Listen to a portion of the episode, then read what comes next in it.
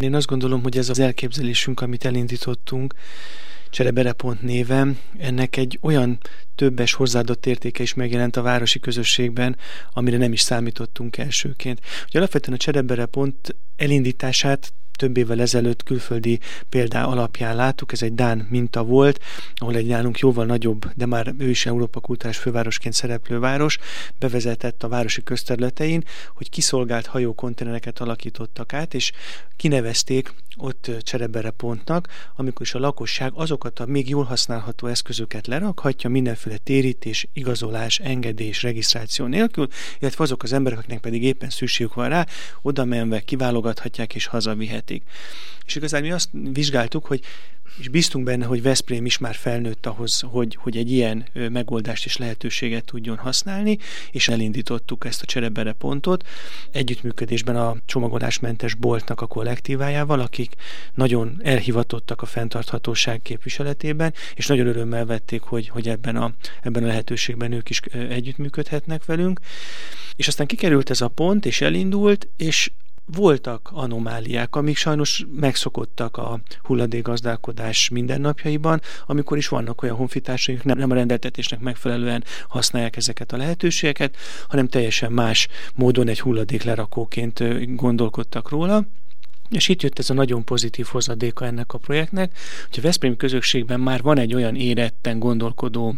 réteg, aki azt mondta, hogy ne hagyjuk veszni ezt a lehetőséget, hiszen ez egy nagyon jó megoldás arra, hogy én a megunt ö, eszközeimet közhasználatra biztosítsam olyanok számára, akiknek az még értékkel bír, és ne hagyjuk veszni ezt a lehetőséget, tehát álljunk mögé, és segítsük azt, hogy ez a cserebere pont ez ne tudjon elszlömösödni, ne tudjon kialakulni ott egy olyan állapot, mint mondjuk akár a szelektív szigetek környékén, vagy egy-két lakótelepen a, a rendes hulladékgyűjtő edényzetek környékén. És ma már tényleg az a civil közösség megerősödve folyamatosan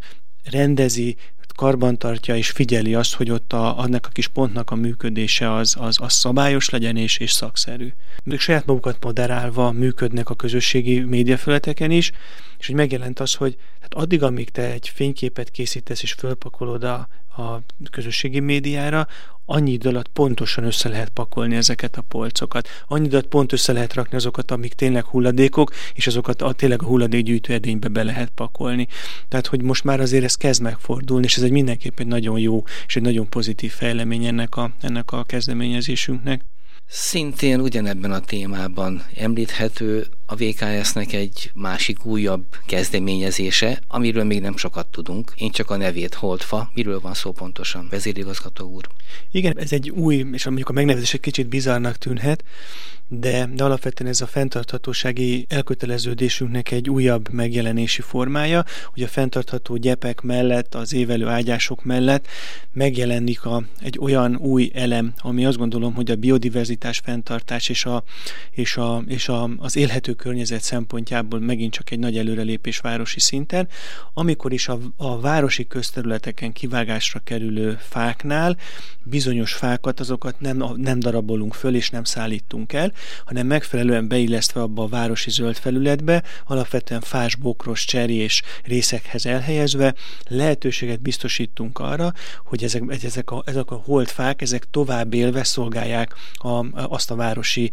ökoszisztémát, ami ott megjelenik, tehát az egy lakóhelye tud lenni számos élőlénynek, bogaraknak, egyéb más gombáknak, stb. stb és emellett pedig egy nagyon érdekes és egy nagyon pozitív hozadéka, hogy van egy nagyon komoly nedvesség megtartó és megkötő